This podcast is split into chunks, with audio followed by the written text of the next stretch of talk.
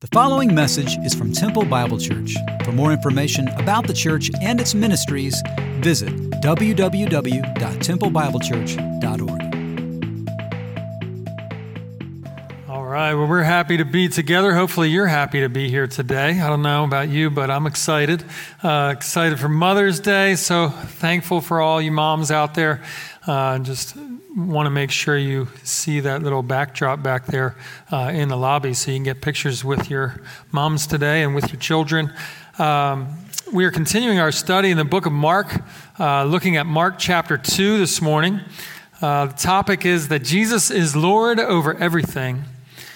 Now, I love Mark's approach to the gospel because uh, out of all four gospels, his is the shortest and uh, most concise. And for me, being someone, and I don't know about you, but someone who struggles with ADD at times uh, or undiagnosed or what, I don't know what it is, but I, I don't.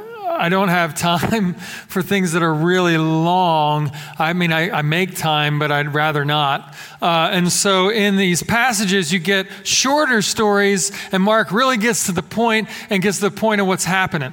Uh, my wife and I were talking this week about this because sometimes I ask questions that seem really dumb.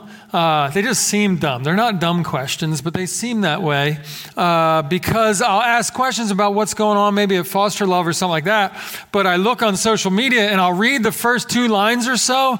But if it says uh, that little two word thing that says see more, I, I don't click it because I, I just I know it sounds bad and maybe insensitive, but it's just in my brain I got to be able to figure it out in those first two sentences, or I just don't click it.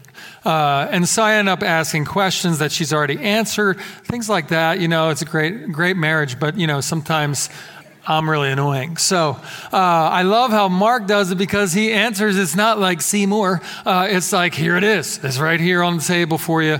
Look at it. And that's what we're going to do today. Um, if you look at verse 17, coming off of what Jesus said last week, he kind of gives this sarcastic gut punch to the leaders, the religious leaders. He says in 17, it's not the healthy who need a doctor, but the sick. But see, the self proclaimed healthy still didn't get it, right? They're still trying to figure this out and not realizing that they are the ones that really do need a physician, but instead proclaiming them as themselves as healthy. Well, during his ministry on earth, Jesus spent a good amount of his energy helping people understand who he was and the mission his Father had him on. He did this through many things through relationships, through public speaking, through miracles, entering into life with people, through hurts and struggles, and simply explaining things in practical ways and helping them relate to his mission and message. See, the reality is a lot of people paint Jesus into a picture before they know the real Jesus. And I heard this last week at the FCA basketball tournament with Zach, and hearing a message uh, from one of our friends, Eric Coney, who shares about him coming to faith. And he's like, You know, I didn't really know much about Jesus. And what I thought about Jesus wasn't the Jesus that I actually read about in the Bible. And he came to faith from reading scripture. And it's amazing and fascinating to watch. And this is the Jesus who we're seeing today. The, the primary issue that the religious leaders had with Jesus was his claim to be Lord equal to the Father. And these leaders, they made the decision about Jesus early on. And that's why they sought to put him to death. So, this topic of Jesus being Lord, there have been a number of speakers and authors uh, speak on this topic and uh, have referenced certain things like uh, this profound argument that goes all the way back to Rabbi John Duncan in the early 1800s but it was made more popular by C.S. Lewis in Mere Christianity. If you haven't read that, you might want to grab a copy of that. It's amazing. So, C.S. Lewis uh, wrote this in 1952. He says, I'm trying here to prevent anyone saying the really foolish thing that people often say about him. I'm ready to accept Jesus as a great moral teacher, but I don't accept his claim to be God. That is the one thing we must not say. A man who was merely a man and said the sort of things Jesus said would not be a great moral teacher. He would either be a lunatic on the level with a man who says he's a poached egg, or else he would be the devil of hell. You must make your choice. Either this man was and is the Son of God, or else a madman or something worse. You can shut him up for a fool, you can spit at him and kill him as a demon, or you can fall at his feet and call him Lord and God. But let us not come with any patronizing nonsense about his being a great human teacher. He has not left that open to us. He did not intend to. Now, it seems to me obvious that he was either neither a lunatic nor a fiend, and consequently, however strange or terrifying or unlikely it may seem, I have to accept the view that he was and is God.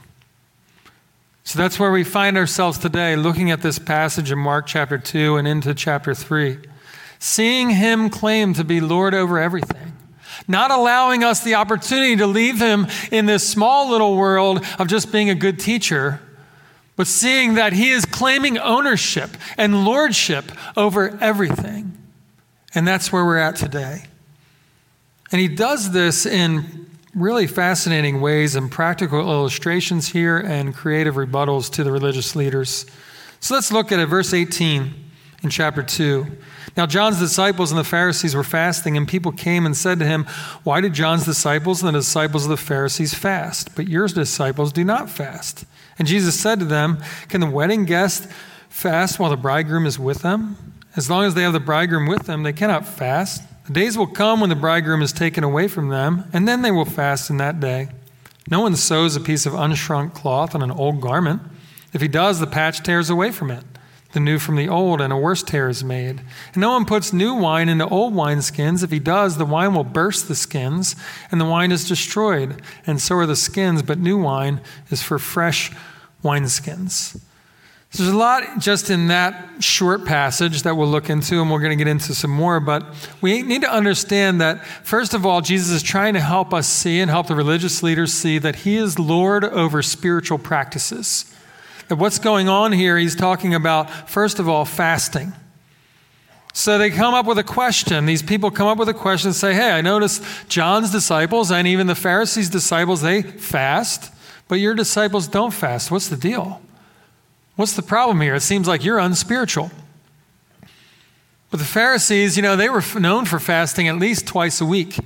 And they were known to have this opinion that if you were comfortable, then you were probably not very religious. That you had to make yourself uncomfortable in order to really know God. And so for them, not fasting is unheard of. And it made sense for the disciples of John to fast. He stressed repentance, so there was this time for fasting because it was all about repentance. Yet Jesus and his disciples did not have the same emphasis on fasting at that time. It doesn't mean that God doesn't like fasting. You can see it all throughout Scripture talking about fasting. But there's a time and place for it. And what Jesus was trying to tell him is now's not the time or place. And so he gives a great illustration in verse 19. He says, Can friends of the bridegroom fast while the bridegroom is with them? He uses this illustration of a wedding, which was so relatable back then.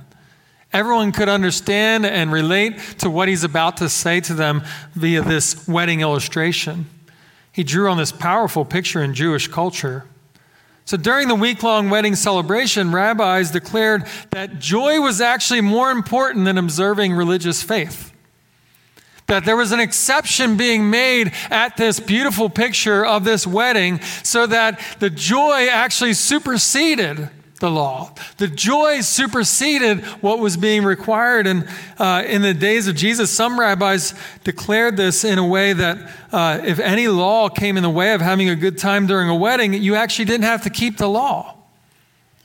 Adam Clarke, he was a pupil of John Wesley, he says marriage feasts were times of extraordinary festivity and even of riot among several people of the East. I've been to some weddings up in the Northeast, and I would probably agree is is kind of riotous. But he says this: the reality is, uh, you enjoy the groom and you enjoy the bride at that time. You're not going away and going secluding yourself and going to times of prayer. And so, in this sense, it's a lot different than we know in our culture of weddings, right?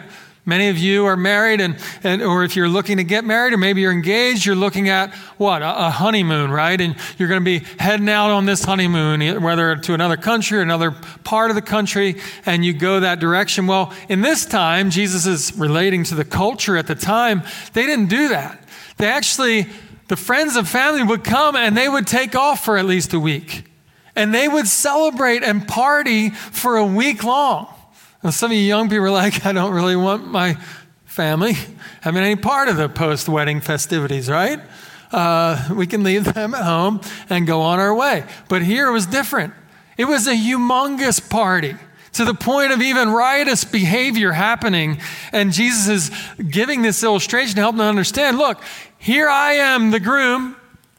And here is my bride, here the church, uh, not the church formed yet, but the people who are my believe in me. And here you are. It's time to party. It's time to enjoy me in your presence, but you're just not getting it because you don't see me as Lord. And you don't see what's happening here. And a side note, and a positive one, an encouraging one, is you are the bride too. If you're a believer, you get to be the bride of Christ and you get to enjoy life. Some, uh, man, some believers are so miserable. And I just look at them and just, oh, it's just so sad.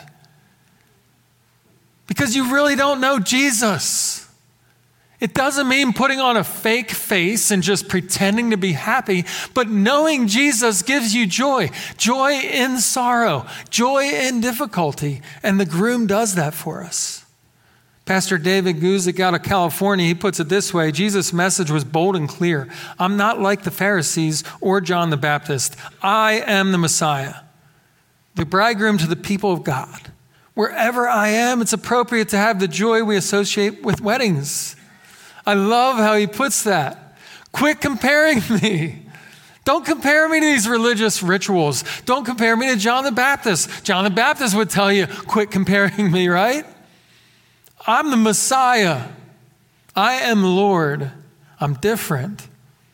Then he gets into verse 21 and 22, and he kind of uses these practical illustrations for back in those days, talking about unshrunk cloth on an old garment and this new patch. And I don't know if any of you out there got hand me downs growing up. Anybody get hand me downs? Uh, we're the younger sibling. I was I'm the younger of two brothers or, or of, of, boys, and so before my brother and I went, went different ways as far as our development. Uh, putting it nicely. Uh, sorry, John. Uh, but before he did that, I would get his pants handed down to me, and sometimes they had these patches on them. And like they're the patches from the inside, you know, not like really whatever. So, but sometimes they'd be like kind of jacked up even when I got them and they're a little loose because you'd have this patch that was trying to put on some kind of hole, but the hole didn't really have much support around it, right? It's kind of like uh, if you're trying to slap a, a, patch on drywall, but you don't have a stud to nail into or screw into, right? And it's just kind of floating there. That's not going to be a good patch. And this is what Jesus is saying here. He's like, look, this is the danger of trying to put something new on something old. It's clear in this illustration of a garment. But he also uses this illustration of a wineskin, which I really had to look up. This is a picture of it, uh, and just really had to help me understand what in the world Jesus was talking about here. But when they would put this wineskin, they, they'd have this wineskin, they'd have to have it new and they put new wine into the new wineskins so that it had opportunity to grow and expand as the wine fermented. So it was important for them not to throw new wine in an old wineskin because the new wine would burst all over this guy as it started to expand. And so this uh, Pastor Guzik, he, he kind of helps us understand it a little bit better as well. Help me understand. He says Jesus' point was made clear by these examples. You can't fit his new life into old forms. Jesus traded fasting for feasting, sackcloth and ashes for a robe of righteousness, a spirit of heaviness for a garment of praise, mourning for joy, law for grace. Jesus came to introduce something new, not to patch up something old. This is what salvation is all about. In doing this, Jesus doesn't destroy the old or the law, but he fulfills it. He came to bring something new. And the good thing for us is He gives us new life no matter what our bodies physically look like or are becoming or deteriorating into. Guess what? You have something new inside of you. And it's amazing to hear this picture spelled out. Um, I guess the question we could ask ourselves, though, is what kind of wineskin are we? Maybe if you did some focus inside to say, Am I like new wineskin? where God can do something in me, Christ can do something in me, push me in ways, take me through challenges and trials to where I'm pliable, where I'm able to expand and able to adjust to see what thing God is doing in my life today? Or am I like an old wineskin where I'm just stuck in my ways? And if anything new comes along, or if Jesus pushes me out onto the water to do something different, I'm going to explode. But instead, Jesus is showing, look, I'm different. I've done something different. I'm doing something different. And even in our own lives, sometimes He wants to do something different and have us in a place where we're moldable and shapeable. Mark moves from the practice of fasting uh, in these spiritual practices now to observing the Sabbath.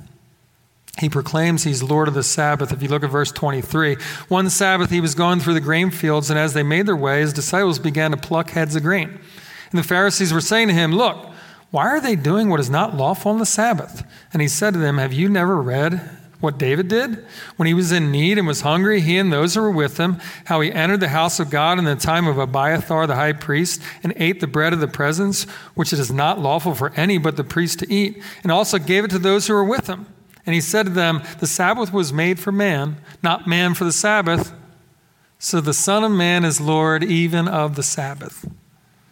So here's this challenge. You know, the disciples are going around trying to get a snack. They're grabbing a head of grain, rubbing the chaff out, and trying to get a, a good snack of grain along the way, but it happens to be the Sabbath. Now, first of all, if it was me, I'd be like just focused on what they're doing and calling me out, really, for heads of grain. Are you kidding me? But you notice Jesus didn't nitpick at them at these surface things, right? Jesus went to the heart, Jesus went to what was really going on. And so he gave a story about David and his troops. They're entering the temple, this tabernacle, and going in and eating. And the way he illustrates this is fascinating. And he's basically saying to them, in illustrating this story from David, he's saying, This is my house. And even when David and his troops were doing it, it was also my house then. He was claiming authority over the house all the way back to this time, even in David's life, that Jesus was present there. He was showing that he was there, not physically, but he was there because he is God.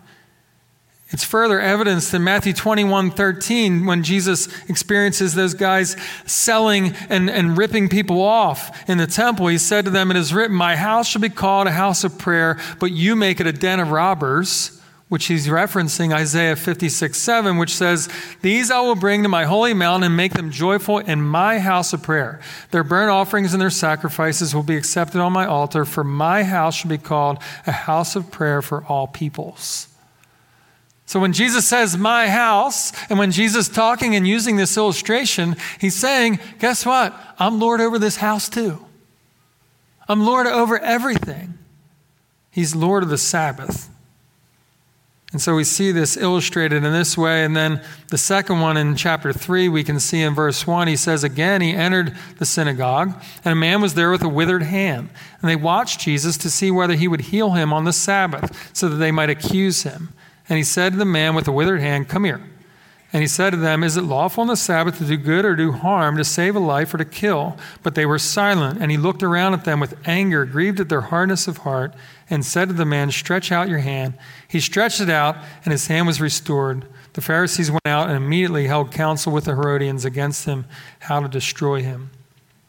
So here he is in this second example where a man has a withered hand. And this man would have been outcast from society back then. He would have been over here on the side, probably begging. And here they go, bringing him to him. And this man's here, the Sabbath is going on, and they're just waiting and watching, right? They're just looking to accuse him, it says. Have any of you ever experienced that in your life?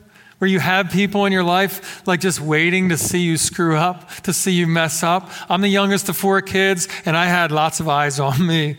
There goes Timmy again.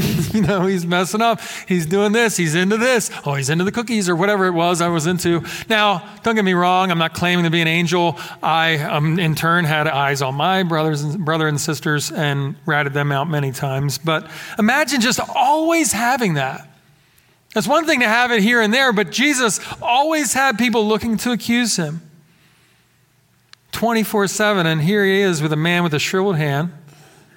But Jesus speaks to human dignity and rational thought here in verse 4. Is it lawful on the Sabbath to do good or do harm?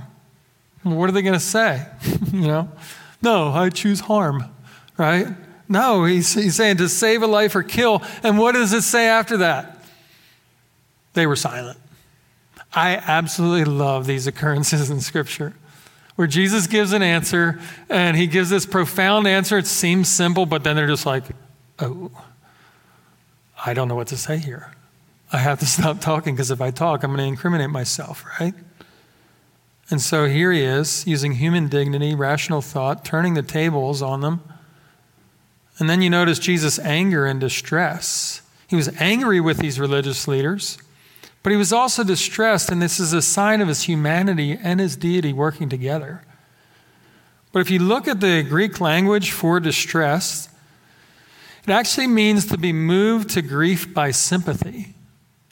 So you have this situation where Jesus looking at people who are constantly accusing him, constantly trying to see him get tripped up. He even knows they're, they're going to try to put him to death, right? But instead of being just totally angry and using his uh, supernatural skills to just constantly put them in their place and make them look like idiots, right? Instead, he has this reaction of sympathy. You see that in other places of Scripture where he says he looked at them as sheep without a shepherd. And here Jesus is looking at him in sympathy. I, I, thought about Mother's Day this week leading up to this talk, you know, and just trying to think through this. Because there's not a lot in this passage that directly relates, but I think here it does. Because I would say my own mom, and maybe you as a mom, or maybe your mom that you had, had this gift to not only be angry at you in a moment, but to still show sympathy. They could be really, really upset at something you just did, but in the same way, on top of it, being able to be sympathize with you because they understood he just doesn't get it yet. A little more patient than maybe us dads in these situations. And so it's a blessing to see and a blessing to remember that this is the kind of patience and this is the kind of sympathy that Jesus had. So the response of the Pharisees backs up the fact that Jesus called them uh, the sick in, in verse 17 of chapter 2. It shows that they didn't have a clue, and they were still operating as sick people, but not even realizing it, not even realizing their need for a Savior. And notice uh, verse 6. This is pretty cool. The Pharisees went out and immediately held, well, not cool that they wanted to destroy him, but cool in this sense. I'll explain. The Pharisees went out and immediately held counsel with the Herodians against him. So here's something kind of interesting. Back in the NFL draft this year, in 2021, uh, the Eagles have no hope. I'm an Eagles fan, and it's just sad. But they do have some cool young players to watch. And as the draft was approaching, I'm just trying to watch this segment of the draft where the Eagles pick was coming up. And in this pick coming up, the Eagles, well, the Cowboys were next, then the Giants, then the Eagles. Well, the Giants and Eagles both needed a star receiver, and there was this Heisman receiver just waiting, right? And so the Cowboys were up. I'm like, oh man, the Giants are going to get this guy, right? But then all of a sudden, flashing on the screen is this trade.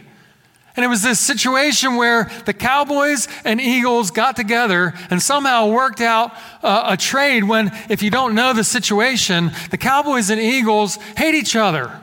It's like this tradition of just not liking each other. I don't know if it's geographical, Texas, Philadelphia, I don't know, but it's just this constant trash talking. Of course, I'm never in on that. You know, I'm just trying to be a nice fan, right?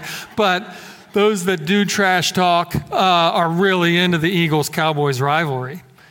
But it's kind of interesting how this worked out because the Cowboys and Eagles, somehow, their representatives, just in that moment, became friends. Just for a moment, moment of time, they actually probably called each other and said, You hate the Giants, don't you? Yeah. You hate them worse than you hate us, right? Yep. Well, so do we. Well, let's make a trade. And they were able, the Eagles bumped up in front of the Giants and took the Heisman Trophy winner, wide receiver, and left the Giants fans so angry. And it, I was so fulfilling. I know that's a horrible. Uh, It's, I'm, I'm confessing right now. Uh, but I say all that to say this that the Herodians and the Pharisees in this verse right here, they were the cowboys and eagles. They hated each other. They would never be found in a room together. They wouldn't have a meal together. They wouldn't enjoy each other's company. They had two different missions and two different thoughts about how the world should be and what was going to end up happening, but yet they came together in hatred for the Son of God. And even today, when we look around, there's a lot of hate going on when it comes to Christianity, when it comes to Jesus. What? He's calling himself Lord. Are you kidding me? And it makes these interesting combinations of friendships because they all gather together to see if they can destroy him. So there's two main pressures on Jesus during his time on earth those we just looked at with the religious leaders, and those we're about to check out the people. Mark transitions from showing Jesus as Lord of spiritual practices to being Lord of the people. So look at verse 10, uh, 7.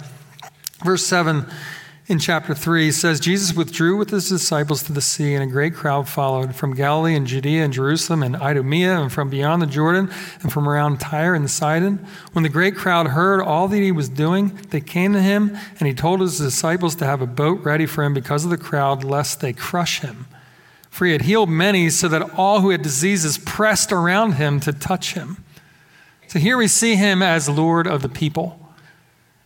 You know, 34 times in the Gospels, a crowd is mentioned around Jesus. 34 different times. And in Mark alone, it's mentioned 10 times, just in the book of Mark, where there's this crowd and this multitude. It's not just a couple hundred people, but it's thousands of people, as you can see in Scripture, where he fed the 5,000 plus women and children. It's just mobs of people.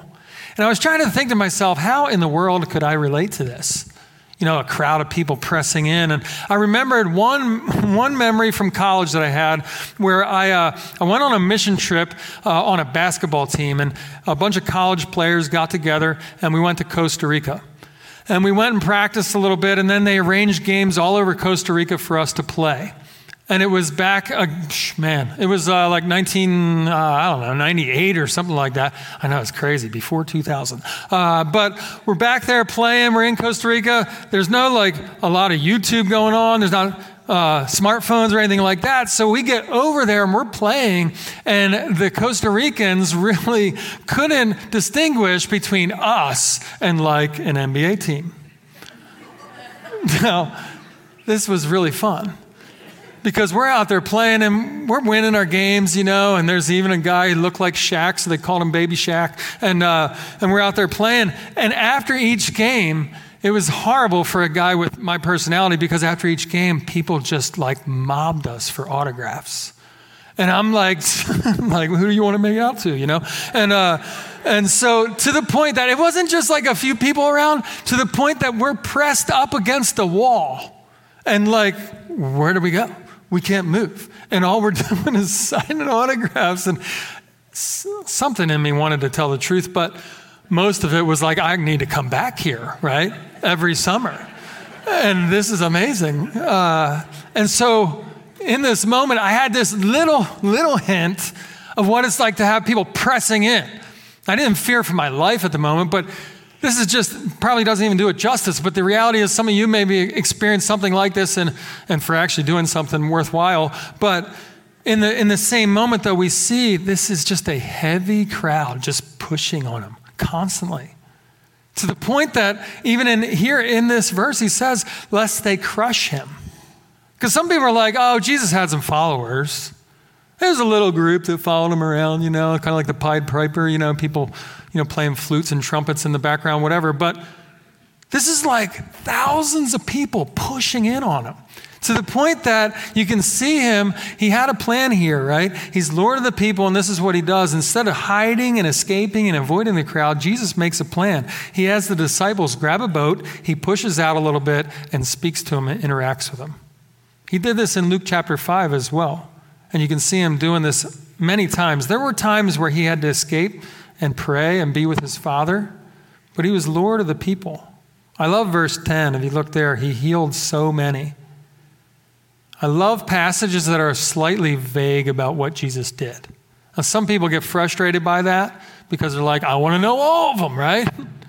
But we can get frustrated by it. But the amazing thing is to use our imagination to see what in the world this is was crazy and it reminds me of uh, john chapter 21 25 it says now there are also many other things that jesus did were every one of them to be written i suppose that the world itself could not contain the books that would be written this is jesus the lord showing himself the lord over everything countless things over and over again. People coming from all these different towns, this great crowd pressing in because they saw the amazing things that he had done. So, as we wrap it up here today, here's the deal the reality is that everyone will stand before God. You can take the Pharisee approach and count how many rules you follow. You can take uh, the atheist approach and deny the existence of God. You can take the agnostic approach and be indifferent to spiritual things. You can do the church attendance thing and, and shine your stars for all the things that you do for the church. But when all is said and done and your life is over, you will answer for what you did with Jesus. The only thing that will matter when you stand before the Almighty is what you did with His Savior. And how did you respond when you heard about Him being Lord over everything? I think this scripture is perfect for an ending today. Romans chapter 10, verse 9 through 13. It says, Because if you confess with your mouth that the Jesus is Lord and believe in your heart that God raised him from the dead, you will be saved. For with the heart one believes and is justified, and with the mouth one confesses and is saved. For the scripture says, Everyone who believes in him will not be put to shame. For there's no distinction between Jew and Greek, for the same Lord is Lord of all, bestowing his riches on all who call on him. For everyone who calls on the name of the Lord will be saved. You talk about inclusion. You talk about somebody who sees everyone the same, sees someone who doesn't play favorites. Here it is. Our culture does that everywhere. But here's the offer today. For you, maybe you're here just visiting with your mom. Maybe you haven't ever been here. And Jesus is calling your name today, saying, I am Lord. Trust me as your Lord and Savior. Or maybe you're in this room as the bride of Christ, as a Christian. The question is, what are you doing with the fact that He is Lord? Are you showing every other people, the person around you in your interactions in daily life, that He is Lord of my life? So many times people can look at my life and it's a shame, but they look at my life and they see that I'm operating like I have a different Lord. It's convicting to look at this passage as a Christian, as a believer, even as a pastor, to say, what does my life look like? Does it show that I have a Lord and a King, the Savior of the world, on the throne of my life? Let's pray. God, we thank you for this time to be together. We thank you for your love and your mercy, your grace. We thank you for how creative and amazing you are in interacting with those that opposed you instead of just making them look horrible and evil, although that was the case, Lord, instead you even had sympathy and you offered grace. You offered mercy to everyone, and you still offer it today. Lord, I pray that if there's anybody in this room that doesn't know you today, that even where they sit, that they will understand that they can trust in you as their Savior, recognize you as Lord of their lives, the one who paid the price for their sin and took away the separation between us and God. For us as believers, Lord, work on our hearts to understand what it means to act in a way that shows that you are Lord to those around us. We praise you for your life, your love for us, and your mercy. Bless us as we go out this week. In your name we pray. Amen.